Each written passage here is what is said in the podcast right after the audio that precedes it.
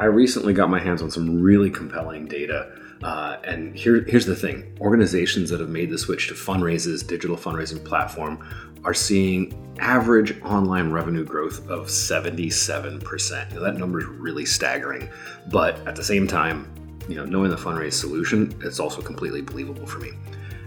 I've been in this game for 25 years, helping nonprofits uh, grow and, and, identify ways to level up their their fundraising. And regularly, uh, I find myself referring uh, charities and ministries that are looking for ways to speed up their growth, to streamline processes, and to create a better experience for donors online um, over to my friends at Funraise. So I recommend you talk to Funraise today to see how your organization can grow uh, with Funraise. And you can, you can reach them at funraise, F U N R A I S E dot org. Welcome to the Rainmaker Fundraising Podcast, your home for all things fundraising and nonprofit leadership. I'm your host, Andrew Olson. Before we get into today's episode, I've got a favor to ask. If you like what you hear on this podcast, please go over to iTunes or wherever you listen to podcasts and rate the show and leave us a review. It helps us reach more people and make a bigger impact in the world. So thank you in advance for doing that. Now let's get into today's episode. Hey, this is Andrew Olson. Uh, good to be here with you all today, uh, and I'm really excited to have my friend uh, Noah Barnett here. He's the VP of Marketing at Feather, um, and someone who has deep experience and expertise in the nonprofit sector. So, uh, really excited for this conversation today. Noah, welcome. Thanks, Andrew. It's been a long time. We always have one off conversations that we almost wish were recorded. And so we have a lot of pressure on this recorded version of our conversation. So I'm eager to dig in. I think there's a lot of things that you've been advocating for in our industry for a long time that just align with the beliefs and ultimately the experience of what works that I've seen over the last 15 years working alongside nonprofits. So eager to get into it and grateful to be here. Yeah, no, I, I am as well. And I'm grateful that you're here. So uh, before we get into specific questions, uh, take a minute. You know, I know you're well known by many in the industry, but um, there are probably still some who who haven't had a chance to meet you personally yet. Tell tell us a little bit about um, your personal background, how you how you got into the sector, and, and also like what is Feather. Yeah, absolutely. So we would have to go all the way back to when I was like 14 or 15. I had the first opportunity to go overseas and kind of experience life outside of my bubble. And so my aperture increased for the first time beyond the world that I knew and how that world operated. And in that trip, I just learned that there were so many different ways people lived and that there was joy that came through that, whether it was a child that had been born into an unfortunate situation but was still finding joy and happiness and hope in a children's home or a family, uh, you know, a father and mother who are caring for their family and trying to work as gypsies or travelers, like, you know, roaming around Romania, you know, and we had this opportunity to just see these different types of life. And it had a big impact on me down to one moment where we were leaving um, uh, this kind of village community area. Uh, just to give kind of some picture elements um, for, and we were walking up this really m- muddy hill, and the ki- the children of the community were coming with us and they were playing with us. We were playing soccer hanging out with them. And one of the girls on our trip was holding one of these children and the child's you know bare foot rubbed up against her pants and left this like foot mark. And all the children from the village came rushing over to start cleaning her. Hmm. and it was this instant moment of and i get goosebumps even talking about it now where it was like they were deeply covered in mud, but for some reason they felt like we deserved more than them or to hmm. be clean or that the expectation was that we should do this. And it, and it was kind of this first opportunity where it was like, why why is there this difference in in different types of um, treatment and uh, justice and equity and, and kind of thinking through all of that. So that led me into landing after college at the intersection of what I called marketing and mission because I felt like there was an opportunity to use the capabilities of marketing that sell, you know, books and plastic items and things we may or may not need, but we want. How could we use that capability to amplify the needs and equity of others? First, being in international development and relief. Um, so that's where I started my career running fundraising and growth. Um, really grateful for that. Learned a lot over the course of six or seven years.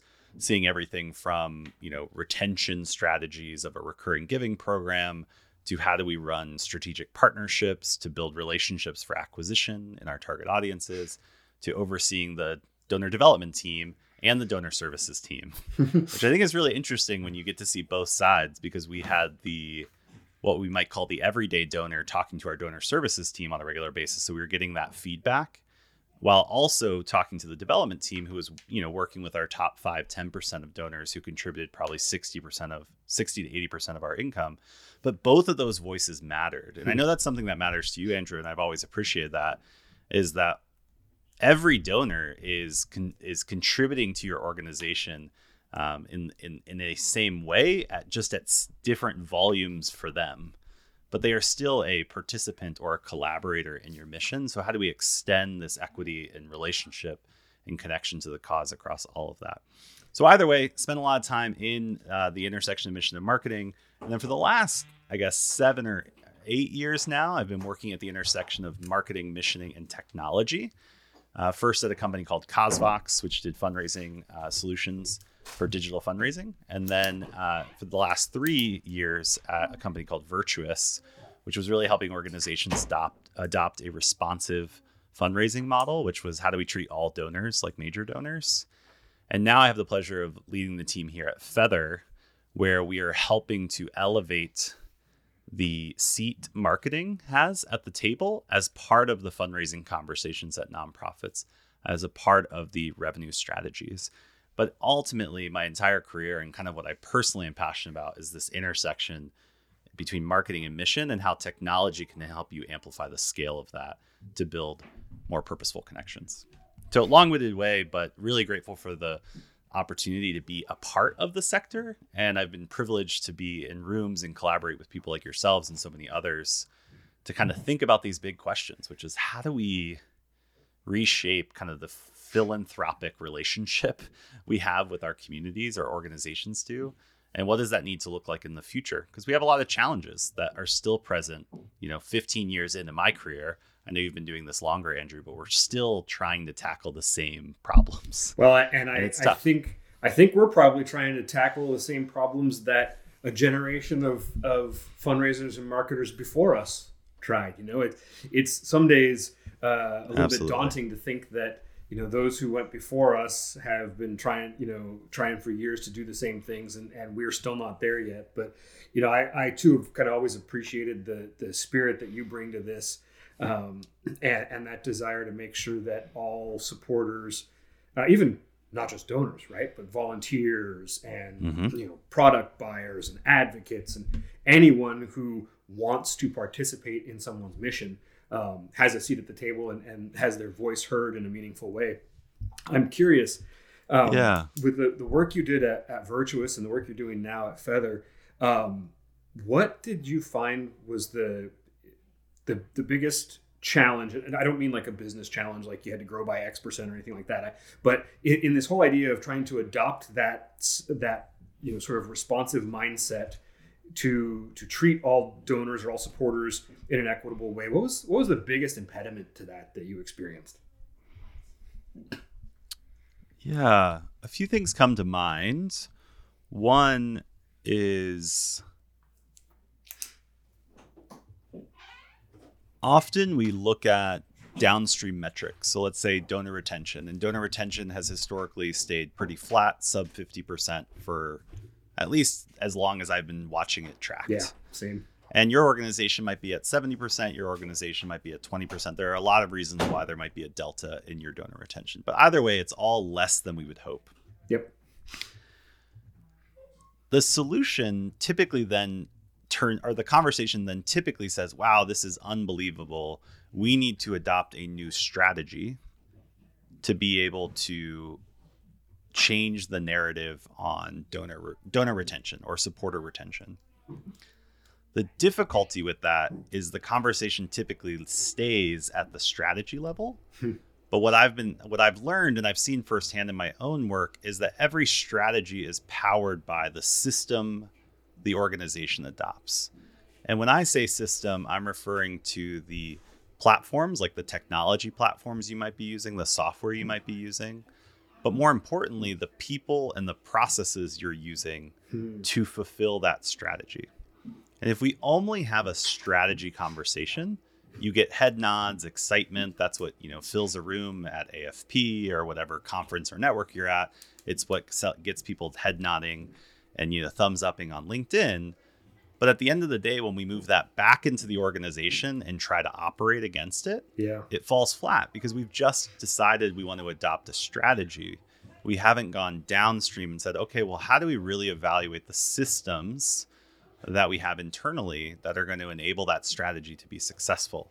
And so, too often, the strategy becomes scraps on the floor and frustration continues and metrics don't change. And ultimately, you know, the beneficiaries and the supporters of your cause don't see any of the value that you intended because we didn't solve the problem completely or holistically. Yeah. And some might argue that this is change management. I think others that I've talked to, and I think this is where I would land, is that we need bold leadership.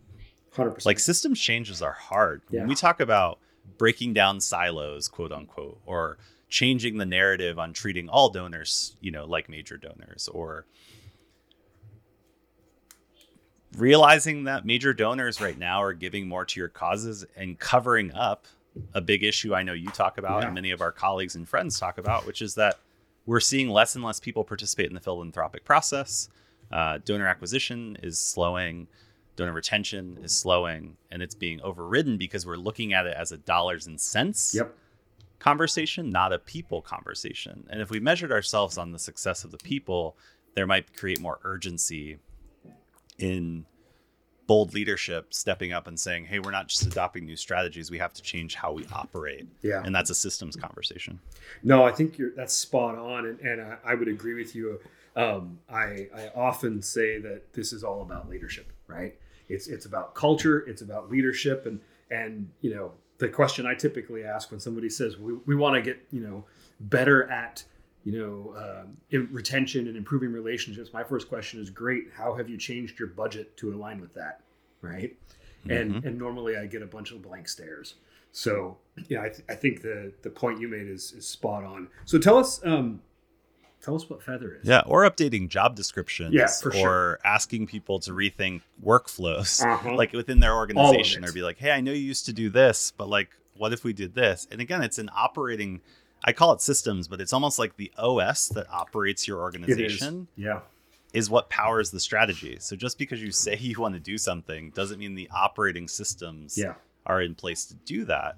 And the people and the processes conversation is actually harder than the platforms. I've luckily been able to work for great technology companies, and we've been able to help organizations power their systems change. Yep. Um, one, you know, Beth Fisher at Mel Trotter Ministries is a friend of both of ours, and like seeing what their success was, yes, was built on a platform change, but there was a huge input on the people and the process change to make their success a reality. It's not just a technology problem, it's a people and processes problem. And I think that's what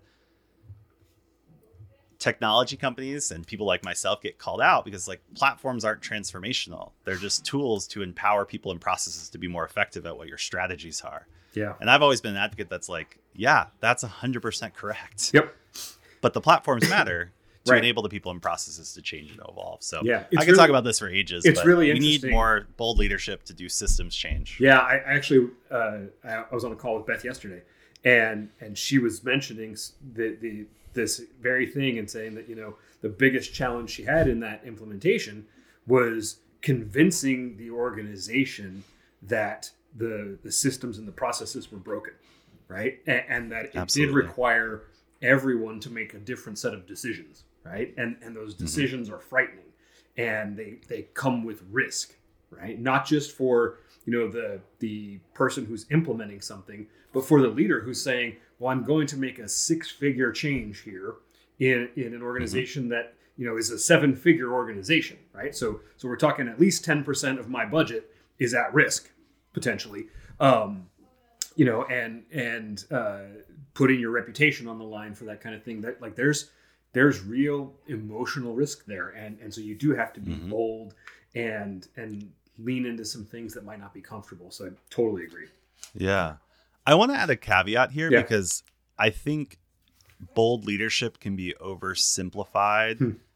to be like, oh, we just need more people like Beth, which we absolutely do. But they are taking a risk that's against, that's fighting against an incentive structure that's misaligned in organizations Yes. to take risks. Yes. So the reason I say not just leadership, I it takes bold leadership, because often in nonprofit environments, based on how we're set up or how we've just decided to compensate people, to be honest, I think sometimes we opt that it's an external thing when I think it's still an internal accountability uh, and measurement conversation. But there's misaligned incentives. Like if I made a 10% budget decision in my organization at Feather and it was right, I would have personal benefits both in salary, compensation, mm-hmm. bonuses, and future opportunities yeah. that aren't as common or innate in a nonprofit, which actually has then a positive delta of, let's say, one or two on a 10 point scale, where the negative delta is like five, six, seven, bankrupt, or just emotionally like, wow, I made the wrong decision. Yeah. And so we have a lot of sediment built up that is actually fighting against change. So where bold leadership comes in is you're actually going against the incentive structure in your organization and saying we are going to do it a new way and that's really hard. Yeah, yeah, no, I well said, and and very much agreed. Um, let's let's move to a different topic. I, I'm curious. Um, I know we've talked a little bit about it, but for for everyone listening, what is Feather, and why did you decide to go there? Yeah, so Feather is the good marketing platform purpose built to help nonprofits better know and connect with their audiences. And what I mean by that, which is kind of ties into the last, second part of your question, is we as nonprofits are in the collaboration or community business, not the commerce business. And so, our role, both for our current supporters and our future supporters, our prospective supporters, is to create connections with them throughout wherever they are. So, maybe it's there in their inbox, maybe they're on social media, maybe they're at an event, uh, maybe they're actually watching the news or reading a recipe and there's an advertisement there, or they're looking at their mailbox and there's a direct mail piece. But part of the role of the organization is to build these purposeful connections across all the different channels that your audience or your community may show up on. And here at Feather, we want to help nonprofits specifically do that in a more audience first versus channel first approach and be able to measure success. The common things we hear when we talk to nonprofits is given that change is constant, competition is ever increasing, and there's competing priorities internally, the organization opts in response to one of three strategies. They either do no marketing, they do everything and focus more on the ings of marketing, where they're doing everything from TikTok to telethons to billboards to events, etc. Because they're just trying to cover their bases. Like we're going to do everything. Or they're doing one-off things like, hey, we're going to do a Facebook ad campaign this Giving Tuesday because we're going to try it. But it's still a channel first approach versus a audience first approach. And the challenge with those things is they produce unreliable results, and the confusion in reporting gives many of your listeners a common question, which is what's actually working. Hmm. And so Feather is designed to help organizations take an audience first approach, knowing that where and how we connect with our audience is ever changing. And so we take almost a channel agnostic approach that enables you to connect using digital advertising, email, social, and we're continuing to evolve those channels that we support. Um, but that's really what we're after is how do we help organizations build purposeful connections with their community, both their current and their prospective, um, no matter where they are. Okay, that's good. So, so And what excited me about that opportunity is I think it's such a challenge as a marketer myself. You know, I did marketing at nonprofits and I've done marketing since.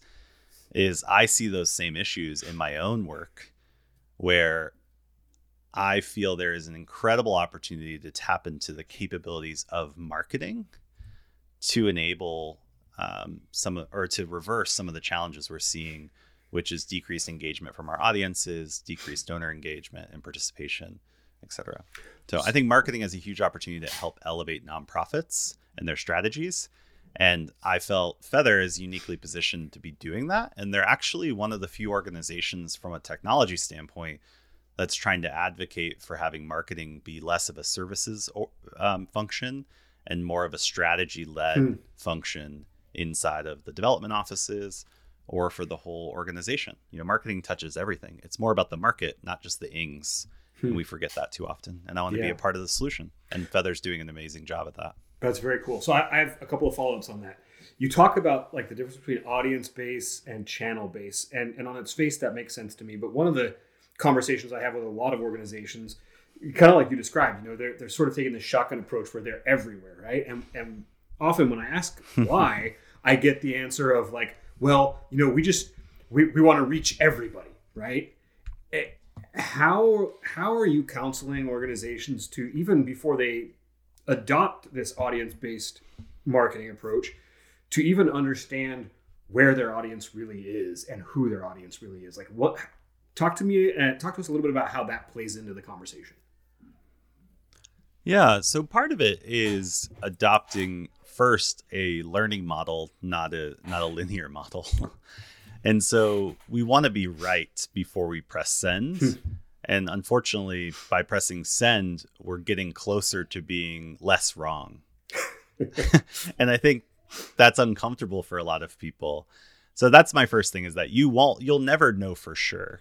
However, there are a lot of signals within your audiences, both in their intent and the context of the relationship you have with them, which is going to enable you to not only decide which channels to use, but also what content.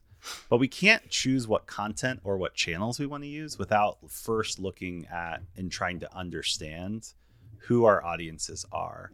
And when we talk about audiences here at Feather, it's not just that you have a single audience or, oh, Hmm. here's our ideal donor persona.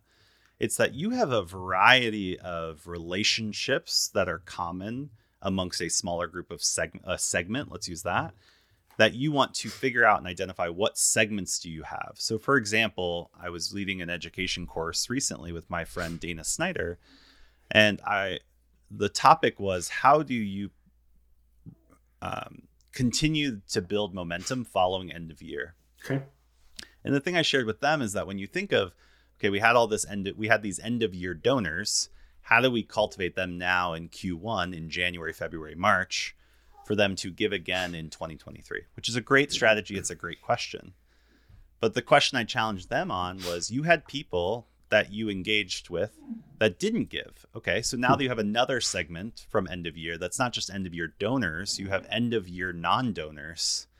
You also have then people that came to your website that you engaged through maybe advertising or emails or some of the other channels you were doing that didn't respond. You know who responded, you don't know who didn't respond, but by using smart, good marketing tactics, you could say, hey, I want to target everyone that came to my website, but I want to exclude all of the people that donated. Well, now you have another segment. You have website visitors that engaged with us during year end that didn't donate. I have donors that I reached out to that you know were previous donors that didn't give in the last 60 days of the year. Now I have donors that did give. Going one step further than that, if I look at the donors that did give, was it the donor's first gift or was this their fifth gift or they've been giving to you for 7 years? And so the thing about understanding your audience is just using the data both intent and context and beginning to create micro segments so that then you can choose okay, now I understand how I'm going to cultivate them by choosing what content and what channels I'm going to use. Uh, and knowing that this is somewhat new and a very difficult thing to adopt for the first time, we've actually been working here at Feather to develop what we call the good marketing framework, which kind of expresses how to do this. Uh, first, focusing on understanding your audience, then cultivating them by choosing relevant content and channels to then activate them to some sort of conversion. And that could be an email sign up, a website visit, a video view, a donation, a phone call, a meeting with your sales team, whatever it is, or your, your development team. But then ultimately learning more because now you just got new information by Mhm. trying to cultivate them. That's why I said when you press send, you want to be right. But what you're really doing is you're becoming less wrong. And that's a learning model. So that's going to inform how you cultivate that relationship with them going forward. And that's what we're trying to be advocates for with that audience first, good marketing approach. So I, I'm glad you brought up the the framework because I, as you were describing everything, it logically made sense to me. But I imagine I remember when I was running an annual fund program at a children's hospital, and scrambling at you know 4:57 on a Wednesday afternoon to just get an email deployed, uh, and not even having the time to think about okay, well, how many segments do I have in this email, and what are the variable messaging, you know, or data elements, and you know, how do I make this relevant to each different audience? Because we were just moving so fast, we had to get something out, right? And I think a lot of organizations and a lot of uh, fundraisers and marketers still live in that arena of like I have 934 things to do in this week, and I can barely think about deploying a campaign, let alone all of the micro targeting and, and segmentation and things Yep. like that. So, like, Yeah. uh, if, I, I would if- love to speak to that Yeah, a little please. bit. Yeah, because I I think I think there's a couple things. Is one, we are giving of our time to something. So when we say we don't Hmm. have time to do certain things, that. It's not a mo- it's not a it's not a I don't have time to do this. I'm just choosing to use my time in other ways, or I'm required to use my time in other ways. So the one thing I've seen that's important is twofold. One is that by most efforts on nonprofits, at least teams I've engaged with, focus a lot of energy on things that have a one to one or a one to three impact. They're like static efforts. Mm. So it's like we are going to send the November thing.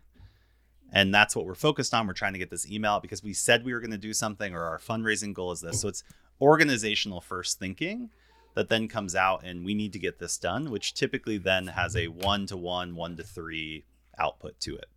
Because it's it's a it's a point in time static campaign, static effort.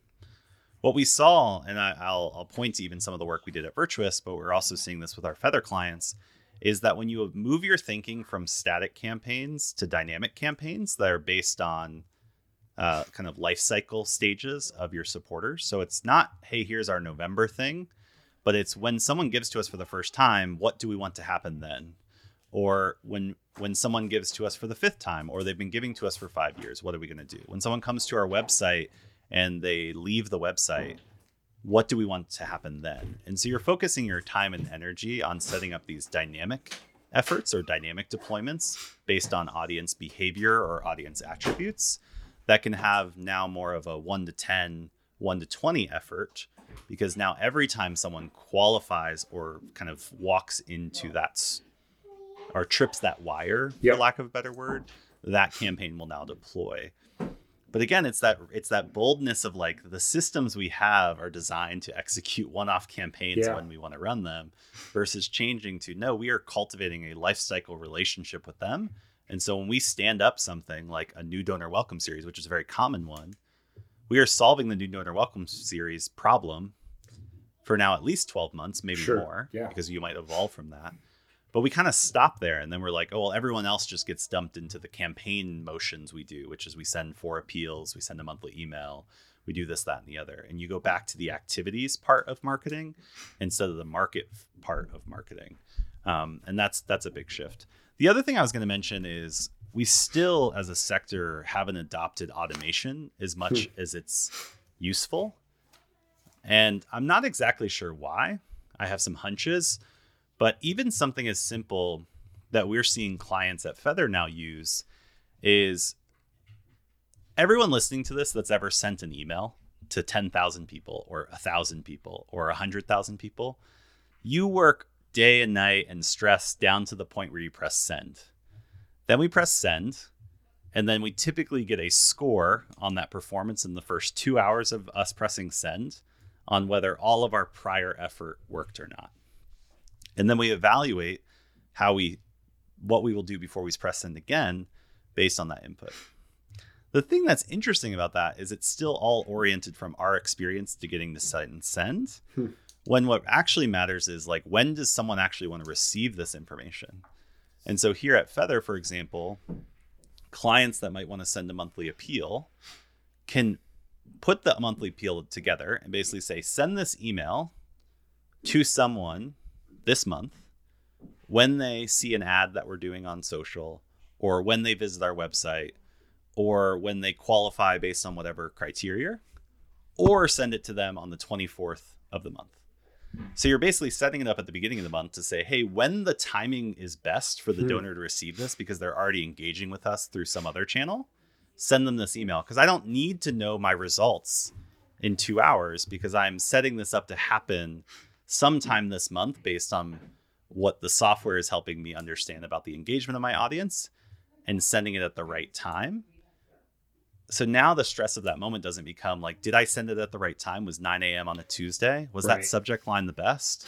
The questions now become is like, how do we get more engagement from our audience so that we can send the right messages at the right time to the right people? Which I know is a very common advocacy thing. But again, that's powered by automation and it's powered by dynamic campaign thinking versus like static campaign. Like we're launching this campaign on Tuesday. It's like, why? Right. maybe your maybe your donors are like really caught up in something on Tuesday and you're gonna like base your success on two hours Right. and then stress because you're not sure how many emails you can send before people hate you. And it's like that's like there's all of these stressors that come because we have this like static campaign thinking. I think there's just an opportunity to push to the side and reorient around the market versus just the ings. Do, do you think that's that that existence of that uh, thinking is is just because it's how it's always been done, or do you think there are other factors that are that are putting pressure not to change on organizations? So the answer might be both.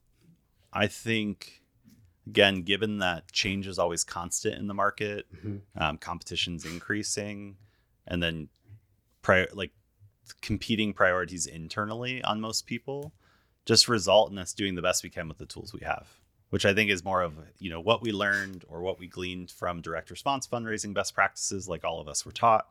You know we might just pull forward and run that. Yeah. or honestly hey you know 80% of our giving comes from 10% of our donors. Like i can't and i'm just going to focus on the 10% and then that 10% becomes 8% but now the gift amount goes to 90% and then it's, kind of a self-fulfilling prophecy that we're like oh we're focusing on this. The giving's increasing. It's becoming a more important segment so we're focusing Right. on it more and that's all i can do and so that's where we're going to go. Um, other factors of it is i think we are still as a sector uncomfortable with modern ways to connect with our audiences. Um, and how to think about a multi-channel connection environment and and on top of that you know even how we still are held accountable internally how we measure success might be oh the direct mail program is you know functioning like this and here's the roi versus the digital people which might be the intern or the youngest person in the room because they're the one that maybe understands email Right. is now off doing email and we're trying to prove that channels or programs work versus orienting ourselves around around the audience. So I think there's a there's a an acumen gap in how to use these tools, which I totally get it and it's it's complicated, but we have an opportunity to tap into modern ways of connecting with our community to really amplify our cause and I want to be a part of amplifying that. So I think that's where I spend a lot of my time is is helping democratize the tactics that maybe others use to grow their businesses or to grow their communities and how do we translate that for those doing marketing not marketers which is a big priority for feathr is Yeah. we don't want to tax someone with the requirement that their identity is quote marketer to do marketing. We all are doing marketing and we can tap into doing marketing to improve our fundraising goals improve the way we build relationships improve how we recruit um, volunteers or patrons to come to our establishment doing marketing is something we can all do Yep. and you don't have to be a marketer and so that's a big thing we're advocating for here at feathr Yeah, it's, it's really funny you say that. Our we have a director of marketing at Dickerson Bakker, and, and just last week she said, you know, hey guys, remember, we all do marketing. Like I I am a you know she she's got I think two people on her team, right? She said we are a two person team, but all forty of us should be doing marketing for the firm.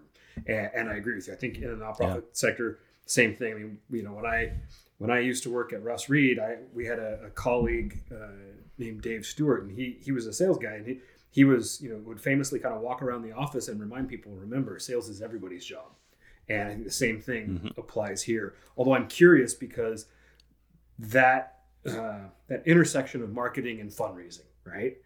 We often, I, I still see it regularly, this friction of a marketing department versus a fundraising department or a development department um, with different goals, often different leadership, sometimes different tool sets, right? um, and and different um, different marching orders.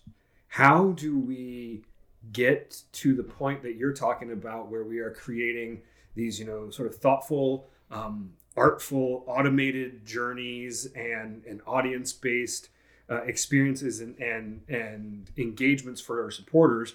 When we have this sort of false wall between those departments and those people, that that are keeping uh, many organizations from optimizing around uh, value and and around audience experience versus channel budget and you know department goals. Yeah. So I'll, I'll answer the question from three angles and maybe have a bonus fourth Okay. by the time I'm All done. right. Because I tend to be thinking out loud and I hope that's okay. Yeah, Um, so I'll start from the person in marketing's perspective. What could you do to help solve some of these challenges if you find yourself in this situation? And I was just talking to a brilliant marketer, he's chief marketing officer at an association, but I think his words still hold true for uh, nonprofits and 501c3s and charities. As you said, we as marketers need to take our jobs as marketers as being the ones that find out what's going on in the market and surface those insights back up in the organization proactively. Um, instead of asking for a seat at the table or being er, being brought in earlier in the process, we need to be, as I mentioned, at step zero. We need to create the conversations about what's going to help us increase our engagement with our community. Let's say you're a museum or an arts organization. How can marketing pull external resources on data, looking at the crossovers between our patron data and our donor data, and figuring out kind of where those intersections are, and kind of surface that to say, hey, if someone comes to our our our, our facility six times a year, they give four times more than others. So by hmm. us marketing more patrons instead of competing for when we send a fundraising email versus an invite them to the performance email, if we realize that by sending them more performance invitations, we then later on in the process increase the opportunity to connect with them and, and, and tap into their philanthropic giving. Like that's a collective thing, and here's the data that shows that. Then you can change the conversation that it's not fundraising and programs disagreeing on who gets to send an email this week, you know, to the Yeah. community. It's like, oh, we have a collective communication strategy. Yeah, it's but like fundraising isn't going to see that and programs isn't going to see that. Marketing can actually be a proactive source to say this is what's actually happening. Huh how should we be thinking about that? And so this idea of being in marketing and not focusing all your effort on the ings and focusing more on the market and being a translator or ambassador for the market internally um, i think is a first step if you're in marketing so think about yourselves as a market ambassador and you do things to Hmm. connect them to your cause or to your Yeah. community. Um, that's the perspective of the person in marketing. I think the second perspective would be someone sitting in fundraising, realizing that the donor that they are trying to engage is also a part of the broader community and they aren't their donor. They're they're a supporter and part of the community. And so it's important for you to then realize that the success you have in fundraising is the connections they're having that are created or owned by other people in the building that you may or may not be reporting to or being able to influence. But being able to see, okay, well, we know that the donor engagement is broader than just them giving us financial resources or them taking my phone call or my coffee meeting, but they do come to our facilities. They did volunteer. They were engaging with our online newsletter, Stories and Impact. Those things matter. So, like respecting the other connection points hmm. that others in the building have with your supporter and the influence has on that is is a perspective change that I think opens up more c- creative conversations with your colleagues Yeah, than a protection mindset, which is like, this is my donor. Can you not send them the monthly newsletter? They don't. I'm focused on them. You Right. know, I hear this mm. often. Or don't send board members anything. I own the board members, so I'm going to cultivate them. And then the board member's like, I didn't know we had this thing going on. Why didn't I get that? Yeah. And then they're like, well, because we were told not to send you anything. Yep. And now you feel disconnected. yeah. But, you know, but now the so guy there's in the this golf protectionism, you like these are mine. complained. Yeah, Yeah, exactly. Yeah. or someone in the Gulf Forum said, "Oh, did you see that really cool impact story on X, Y, and Z and how the organization partnered Yeah. with blank and it's like no i didn't see that. And now they look silly because they don't feel connected anymore which is the key thing. Right. again we're in the collaboration business like we're trying to keep people connected and participatory regardless of their level of giving not just commerce and transactional. And so i think there's a big difference between commerce businesses and collaboration business and we're in the collaboration business. So that's the fundraising perspective. I think the other person in the room would be the leader. Like if you're the ceo or the executive director Sure. I think it's imperative that you have priorities and goals that waterfall down through the organization. And so if we have this bottoms up only goal setting where marketing is setting their goals and fundraising is setting their goals and they're allowed to compete because it doesn't waterfall down from the strategic priorities and focuses of the organization and basically saying we are focused on these things like everyone is going to help us increase retention and we're going to monitor retention you know collectively. And so if you have initiatives they need to roll up to these. So like a, a goal setting framework i've been really thankful for is called um, the entrepreneurial operating system or eos Yep. but all of these frameworks even though that might not sound like something for you start with this top down waterfall where everyone's goals have to roll up to the top three to five priorities of the organization. You cannot have a goals that don't do that so that enables you as your your your your colleagues or your peers down below to say, okay, well, I'm in fundraising and development and I have these goals and they roll up to, you know, this retention goal or we want our donor community to increase. Marketing might have some engagement goals or some, you know, hey, we want to have this many people come to this or we want to increase our social following or our email engagement. But that also rolls up to retention. So you at least in disagreements can go back up up the tree a little bit and say we all agree we're focused on donor retention. We're just coming at it with this approach and you're coming at it with this approach. But it's not marketing thinks this and fundraising thinks this. It's that like we're both coming up with solutions for this common goal. And so as a leader, that's on you. You have to set those common goals and push those down, which then enables better conversations between your, you know, fundraising and development teams. Um, and marketing. The fourth one I'll mention just quickly is it also goes back to platforms and technologies. If people hmm. operate within platform silos, Yeah. they only are learning within those silos. They don't have access to the same information that you have. And so their context is skewed based on what they're seeing. So, for example, which is really common, is you may have a marketing team that's working in certain tools or they're working natively in platforms like social media or whatnot, or they have an email tool. And then the donor management system is either separated or at least they don't talk to each other.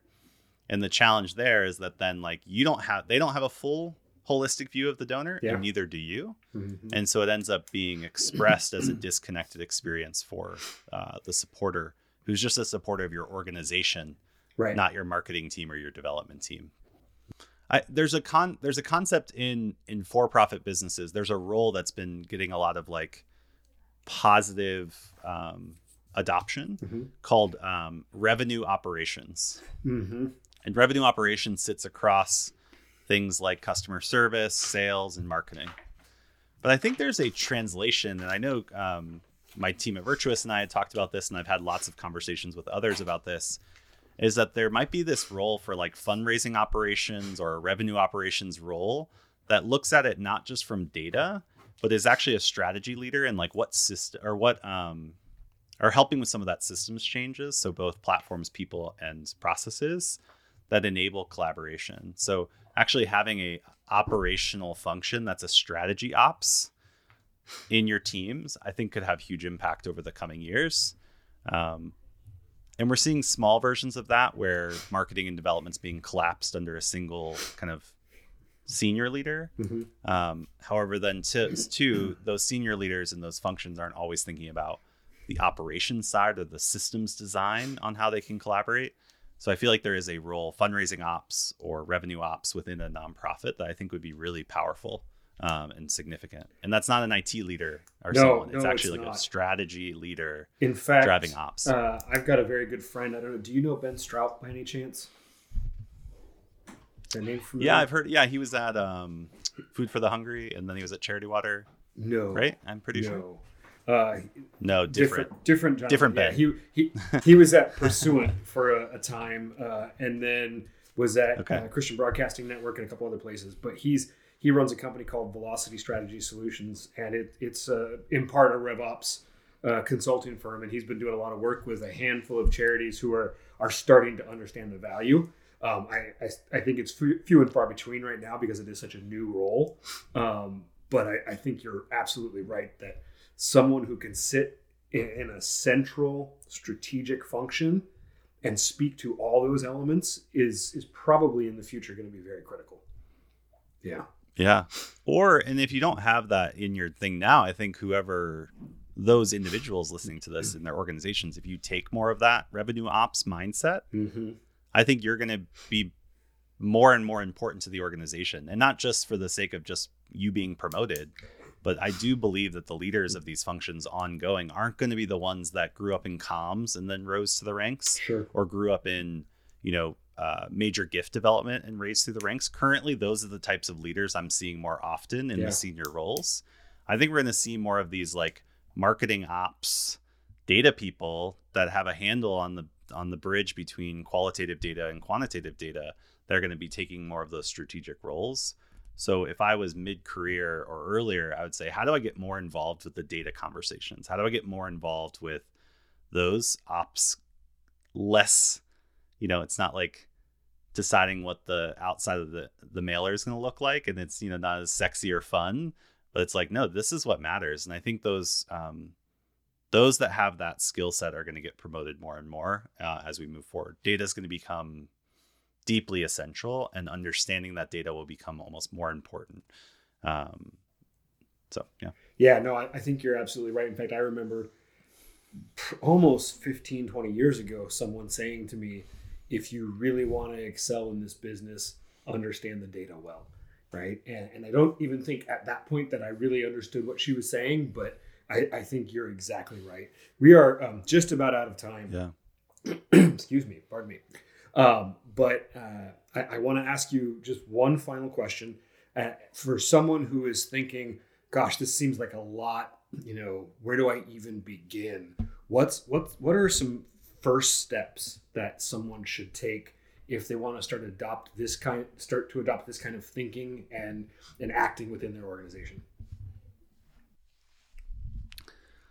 Yeah, we have some resources on this at Feathr. So if you go to feathr.co, uh, I'd be happy to share something in the links. Um, we did a flight school session. So we do these once a month where we dive into kind of a deeper anal like how to. You know, this is more of a conversation about what to, and we get into more of the how to. Um, and so I think that would be a good primer um, for those that are looking to adopt um, a more or adopt a good marketing approach versus a, a typical marketing approach within their organizations. The other, it sounds counterintuitive because I think we, as high achievers and as those that are doing good work, as you mentioned, like have a lot on our plates. But I think we just have to slow down and take an index for a minute and get out of the ings and focus more on the market. Like who is our audience? Who what segments do we have? How are we cultivating them? Um, what does that look like today? Are there opportunities for us to think about our audience not just as donors and non-donors, but maybe there are two or three other segments you could focus on first. Then go into the how do we cultivate them with content and channels. Spending that time stepping away and creating margin to just understand the market or your audience as a replacement then going back to doing the ings is going to enable you to focus more on the ings that are most effective and give your team the confidence and clarity of of of why you're doing something and the relevance it's going to have to the market versus we have to do this thing and we're trying to convince our community to connect with it. Yeah. If we see our jobs as our role is to actually cultivate connections with our community and activate them to get involved, activation is not conversion. Activation isn't convincing. It's unlocking potential that was already there. It's like a catalyst. And I think if we just saw ourselves as we're just trying to be guides to those in our community on how they could collaborate with us or collaborate with others to make whatever the impact is, there's a lot of power in that. But it starts with first understanding and identifying your community and who they are. spend more time with your donors. Yeah, 100%. not asking for anything, but asking, learning about them. Yeah, hundred percent. No, man, thanks for being here. This is a great conversation. Um, how do people reach you? So the best way to reach me is on LinkedIn. So just search for Noah Barnett on LinkedIn, and I come up. There'll be a lightning bolt there next to my name, um, so it makes it easier to know that you have the right Noah. And if you want to connect with the work we're doing at Feathr, you know we're trying to lead this good marketing uh, movement where we see that marketing is good, but good marketing is good with a capital G. And we believe that marketing really has the power to make a huge impact. Um, and the organizations that are adopting it are seeing that show up in how they're flourishing versus those that aren't that are flatlining. So check out feathr.co. It's feather without the last E. So feathr.co. Um, and we'd love to see you on one of our monthly sessions um, or even on the podcast. We have a podcast called Marketing Unplugged um, that I host where we do a lot of these same conversations. So if you prefer that medium, check out Marketing Unplugged um, wherever you can get your podcasts. So awesome. Thanks for the time, Andrew. Yeah, thank you, Noah. It's good to good to finally get to record with you. Absolutely. We could go on for hours, so we should probably just let the people go. all right. Thanks so much, Andrew. Thank you. Thank you all for listening. Thanks again for joining us today for this episode of the Rainmaker Fundraising Podcast. Please don't forget to rate the show and leave us a review so we can get our message out to more nonprofit leaders. And as always, feel free to reach out to me directly on LinkedIn or at andrew at andrewolson.net. Be well, friends.